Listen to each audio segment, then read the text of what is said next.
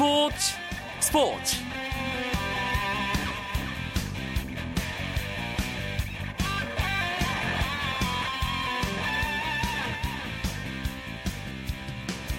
안녕하십니까 스포츠 스포츠 아나운서 이광용입니다. 소치 동계올림픽이 정확히 50일 앞으로 다가왔습니다. 소치 동계올림픽은 한국 시간으로 내년 2월 8일 새벽에 PCT 올림픽 스타디움에서 열리는 개막식을 시작으로 23일까지 17일간의 열전에 들어가는데요. 피겨여왕 김연아를 비롯해 빙속 여제 이상화와 모태범 선수가 올림픽 2연패에 도전하고요. 쇼트트랙에서는 16세 소녀 심석희의 금빛 질주를 기대하고 있습니다. 설상 종목에서의 선전도 이번엔 기대가 되고 있죠. 잠시 후 소치 이야기 시간에는 50일 앞으로 다가온 소치 올림픽 이야기를 우리 대표팀의 준비 상황을 중심으로 자세하게 알아보도록 하겠습니다. 해외 축구 이야기도 알차게 준비하고 있으니까요. 잠시만 기다려 주시고요. 먼저 오늘 들어온 주요 스포츠 소식부터 정리해 드립니다.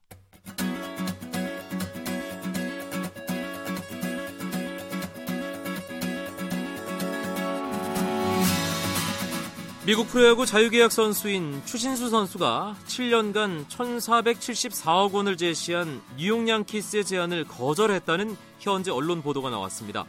야후 스포츠는 오늘 뉴욕 양키스가 추신수에게 7년 동안 1,474억 원을 제시했는데 추신수의 에이전트인 스콧 보라스가 이보다 더 많은 1,610억 원을 요구했다고 소개했습니다. 추신수 측이 유력한 우승 후보인 양키스의 제안을 거절하자 야후 스포츠는 수수께끼와 같은 상황이라고 묘사했습니다. 야후 스포츠는 이어 추신수를 원하는 팀으로 휴스턴 에스트로스 구단이 있다고 덧붙였습니다. 국제 레슬링 연맹이 내년 1월부터 적용할 새 체급 체계를 발표함에 따라 한국 레슬링도 상당한 영향을 받을 수밖에 없게 됐습니다. 기존에는 7체급씩 운영하던 남자 그레코 로만형과 자유형을 6체급 체제로 재편하고 4체급만 운영하던 여자 자유형을 6개 체급으로 세분화하는 것이 이번 개편의 골자인데요. 그레코 로만형에서 55kg급과 60kg급이 59kg급으로 합쳐지고 자유형에서 55kg급과 60kg급이 57kg급으로 묶입니다. 따라서 역대 하계올림픽에서 한국에 메달 바치던 남자 경량급이 통합 축소된 것은 앞으로 국제 무대에서 경쟁하는 데 상당한 어려움을 안길 것으로 분석되고 있고요. 그나마 다행인 부분은 국가대표 에이스들이 큰 피해를 입지 않았다는 점입니다. 이번 세계선수권대회에서 14년 만에 금메달을 따낸 김현우와 류한수는 각각 74kg, 66kg급으로 체급에 큰 변화를 겪지 않습니다.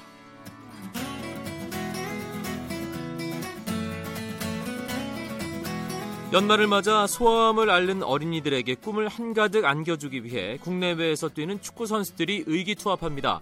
홍명보 장학재단은 29일 오후 2시 잠실 실내체육관에서 쉐어 더 드림 풋볼 매치 2014 자선 풋살 경기를 개최한다고 밝혔는데요.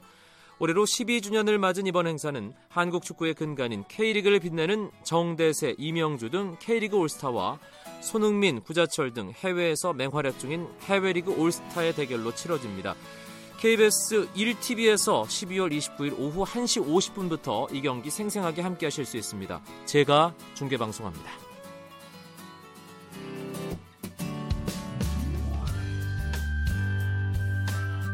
스포츠를 듣는 즐거움. 스포츠 스포츠. 이광용 아나운서와 함께합니다. 내년 2월에 있을 소치 동계올림픽을 미리 들여다보는 소치 이야기 시간입니다. 매주 목요일 함께하고 있죠. 오늘도 KBS 스포츠 취재부 정현숙 기자가 재미있는 이야기 들려드립니다. 안녕하세요. 네, 안녕하세요. 어느새 소치 올림픽이 50일 앞으로 다가왔네요. 그러게요. 벌써부터 가슴이 떨리기 시작하는 것 같습니다. 네, 동계올림픽 어, 출전 최종 엔트리 1월 중순경 정도면 정리가 된다고요. 네, 빙상은 어느 정도 올림픽 출전 티켓이 윤곽이 나왔는데 설상이나 썰매 종목은 월드컵이 한창 진행 중인 상황이기 때문에 조금 더 기다려야 어떤 종목에서 어떤 선수가 갈 수 있을지 조금 나올 것 같습니다. 마음 졸이는 순간들 뭐 1월 중순까지 이어질 것 같습니다. 지금까지 우리나라가 획득한 출전권 상황은 어떻게 정리를 해볼 수 있을까요? 아직까지 최종 발표된 인원은 많지 않습니다. 피겨 3명, 스피드 스케이팅 15명, 컬링 5명 이렇게 발표가 돼 있고 쇼트트랙은 21일에 국제 빙상 연맹에서 최종적으로 나갈 선수 나갈 그 티켓을 발표를 하게 됩니다. 나머지 설상과 썰매 종목들도 조금 더 지켜봐야 결과가 나오는데 다만 국제 스키 연맹이 최근 각종 성적들을 토대로 알파인 스키 5명 등 우리 선수 17명이 올림픽에 출전할 것으로 전망을 했거든요. 네. 이런 전망대로라면 그 우리나라 선수가 동계올림픽에 최다 출전하는 상황이 됩니다. 이 스키 종목에서 말씀드리는 건데요. 2006년 토리노 대회에서 15명이 최다였었거든요. 평창 올림픽 개최를 앞두고 우리 설상 종목이 조금씩 발전해 나가는 그런 모습입니다. 정현숙 기자도 조금 전에 얘기를 해줬지만 사실 동계올림픽에서 우리가 그동안은 쇼트트랙을 중심으로 선전을 했었고 지난 밴쿠버 그렇죠. 동계올림픽 때 김연아 선수, 또 이상화 선수, 네. 모태범, 이승훈 선수 중심으로 빙상 종목까지 세계 정상권에 진입을 했고요. 네. 이번 네. 소치 동계올림픽이 우리 설상 종목이 드디어 뭔가 부각되는 올림픽이다 이런 기대를 받고 있잖아요. 네네. 그 어제 봅슬레이 대표팀과 스켈레톤 대표팀이 귀국을 했거든요. 상당히 자신감을 많이 얻고 온 모습이었습니다. 봅슬레이 남자 4인승과 2인승, 여자 2인승에서 한 팀씩 올림픽에 출전하는 것이 90% 정도 확정됐다고 하거든요. 네. 그리고 스켈레톤도 한 장은 무난하고 지금 두 장에 도전하고 있는 그런 상황이라고 했습니다. 물론 이런 것들이 그냥 주어진 것은 아니거든요. 체중을 불리기 위해서 하루에 다섯 여섯 개씩 먹고 훈련 양도 두 배로 늘린 그런 결과라고 합니다. 우리 선수들이 정말 열악한 환경에서 더 멋진 모습을 보여주기 위해서 노력하고 있습니다. 바로 지난 밴쿠버 동계올림픽에서 우리가 참 잘했지 않습니까? 네. 그렇기 때문에 이번 소치 동계올림픽도 많은 분들이 기대를 하고 계시고 그만큼 선수들도 책임감 또 부담감 가지고 있을 텐데 어느 정도나 메달을 기대해 볼 수 있을까요? 네, 사실 빙상에서 김연아 선수, 이성화 선수, 심석희 선수의 그 역풍을 앞세워 최소 4개 이상은 지금 따주지 않을까 이렇게 대한체육회에서 내다보고 있고 저는 그것보다는 조금 더 따지 않을까 아무래도 모태범 선수도 있고 지금 컬링이 상당히 그 눈부신 발전을 하고 있거든요. 네. 랭킹 1위부터 6위까지 어느 팀이 우승할지 모르는 상황이기 때문에 깜짝 메달도 조금은 이번 대회에서 가능하지 않을까. 또 모골 스키의 최재호 선수 그 모글 스키는 점프를 중간에 두 번을 하거든요. 그 두 번의 점프를 모두 3회전으로 구성을 하면서 더욱더 가능성을 높이고 있습니다. 뭐 최조의 신 양학선 선수에게 과외도 받았다고 하니까 눈여겨 보셔도 괜찮을 것 같습니다. 김연아 선수, 또 이상화 선수, 모태범 선수, 심석희 선수 다 빙상 종목 선수들이고 조금 전에 말씀해주신 모글스키 최재호 선수는 설상 종목인데 설상 네네. 종목은 우리가 그동안 메달이 있었나요? 그동안 메달이 없었죠. 그렇죠. 설상은 사실 올림픽에 출전하는 것만으로도 지금 상황에서는 대단한 성과라고 볼 수 있습니다. 그 국내에서는 경기장도 없기 때문에 해외 전지훈련을 많이 나가야 되는데 해외에서도 그 비용 문제 때문에 나가기조차도 쉽지 않거든요. 그렇기 때문에 우리 선수들이 정신력과 그 체력 훈련을 위주로 동, 어, 하계 훈련을 하고 있고 그런 것들이 지금의 좋은 성과로 진행이 되고 있는 거거든요. 조금씩 조금만 더 투자가 된다면 우리 선수들이 올림픽 메달도 가능한 수준으로 언젠가는 성장할 수 있지 않을까 이런 바람을 가져봅니다. 알겠습니다. 소치 동계올림픽 이제 50일 앞으로 다가왔습니다. 우리 선수들 끝까지 잘 준비해서 이번에도 멋진 경기 결과 국민들에게 안겨줬으면 좋겠습니다. KBS 스포츠 취재부 정현숙 기자였습니다. 고맙습니다. 네, 감사합니다.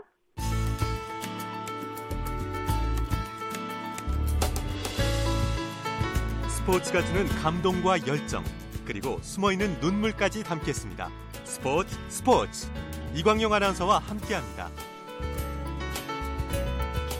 목요일 밤 스포츠 스포츠 해외 축구 이야기로 이어집니다. 최근 이 시간에 월드컵 조추첨이나 유럽 챔피언스 이야, 리그 이야기를 주로 해드렸는데요. 그러면서 유럽 주요 리그들 흐름을 전혀 못 짚었어요. 오늘은 오랜만에 우리나라 유럽파 선수들의 근황과 함께 유럽 빅리그들의 판도 살펴보는 시간 갖겠습니다. 목요일의 남자 박찬아 KBSN 축구 해설위원 함께합니다. 어서 오세요. 네, 안녕하세요. 유럽 빅리그들 반환점을 향해 가고 있 있다 이렇게 봐야겠죠? 네, 반환점 얼마 남지 않았습니다. 일반적으로 분데스리가 제외하고는 38라운드까지 치러지니까요. 반환점이라고 하면은 19라운드 지나서 20라운드 갈 때가 반환점이거든요. 분데스리가는 34라운드까지니까 17에서 18라운드 갈 때 그 지점이라고 할 수가 있겠는데 English 프리미어리그, 스페인, 라리가 그리고 이탈리아 세리에 A 그리고 이 세 리그들은 16라운드 지났습니다. 그러니까 19라운드 차근히 가고 있고요.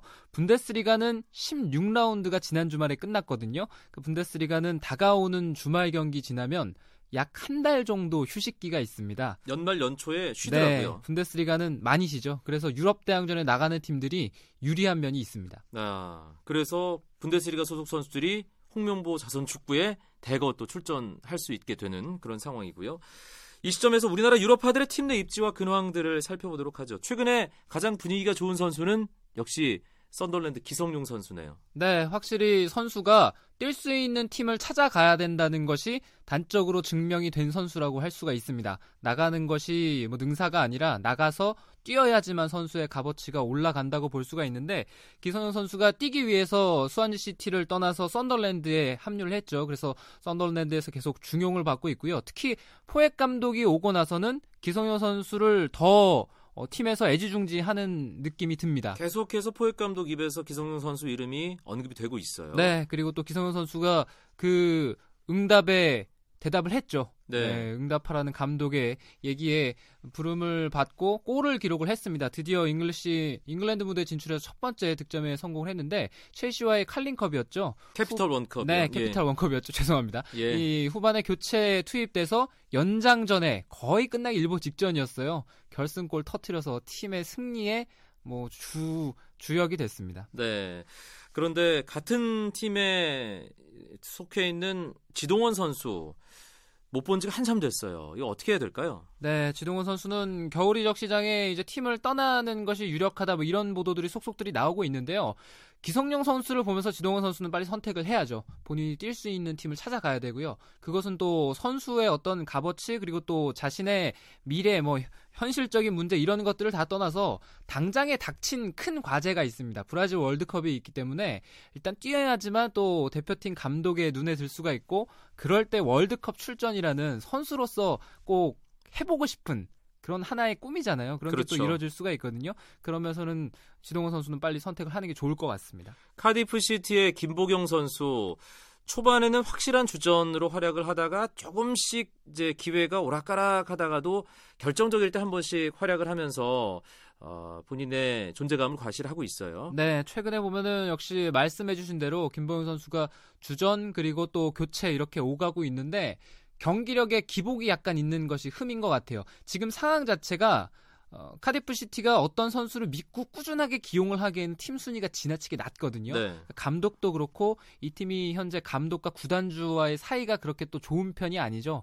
여러 가지 기이한 행동들을 구단주들이 많이 하고 있기 때문에 거기서 아마 감독들이 혼란스러운 부분들이 있을 겁니다.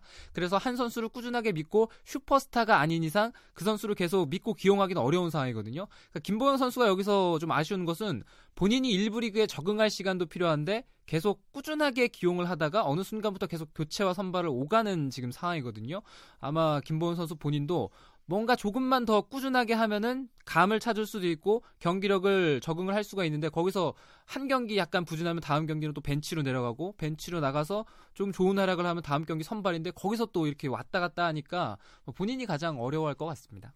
챔피언십에서 활약하고 있는 이청용 선수, 윤석영 선수는 지금 상황이 어떤가요? 네, 이청용 선수는 꾸준하게 경기에 뛰고 있습니다. 그렇지만 볼튼이 워낙 상황이 좋지가 않고 또 이청용 선수가 예상외로 공격 포인트를 올리는데 어려움을 많이 겪는 상황이에요. 네. 그러다 보니까 두각이 에, 나타나질 못하고 있는데 이청용 선수도 선택을 할 수만 있다면 이적 시장이 다가올 때 뭔가 변화를 한번 줘보는 것도 나쁘지 않을 것 같고요.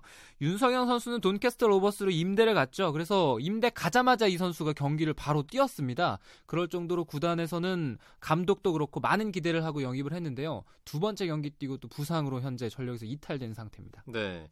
지금 뭐 선수들마다 희비가 엇갈리는데 팀 성적은 거의 비슷해요. 네, 그렇죠. 다들 좀 상황이 안 좋습니다. 그렇습니다. 기성용 선수가 잘하고 있다고는 하지만 썬더랜드 여전히 리그 최하위고요. 또 카디프 시티는 승점 17점으로 15위, 그리고 볼턴은 승점 22점으로 챔피언십 16위, 돈캐스터는 승점 20점으로 챔피언십 20위입니다. 아, 프리미어리그 상위권을 포함해서 전체 판도도 짚어보죠. 그동안 어, 최근 몇 시즌 동안 좀 밀려나 있던 팀들이 좀 순위표 제일 위에 자리하고 있어요. 네, 새롭게 춘추 전국 시대가 펼쳐지고 있는 English 프리미어리그라고 할 수가 있겠는데요. 역시 하위권 간의 격차도 많이 줄어들었고 역시 거액의 중계권료를 통해서 각 팀들이 하위권이라고 하더라도 많은 어, 이적 자금을 쓸 수 있었던 거 결국에는 그것이 전체적으로 이제 팀들이 뭐 상향 평준화 됐다고 볼 수도 있고 그걸 반대로 얘기하면 또 이제 하향 평준화 될 수도 있다고 보, 볼 수도 있는데 네. 어쨌거나 뭐 흥미롭게 진행이 되고 있습니다. 현재 아스널이 승점 35점으로 선두 그리고 뒤에 리버풀과 첼시가 33점, 맨체스터 시티가 많이 올라왔죠. 32점이 됐습니다. 그리고 에버턴이 31점, 그 뒤를 뉴캐슬과 토트넘 이렇게 달리고 있는데 뉴캐슬과 토트넘은 승점 27점입니다. 근데 토트넘은 최근에 대패 때문에 빌라스 보아스 감독이 결국 경질이 됐죠. 네. 맨체스터 유나이티드 이름이 나오질 않았어요. 네. 맨체스터 유나이티드가 승점 25점입니다.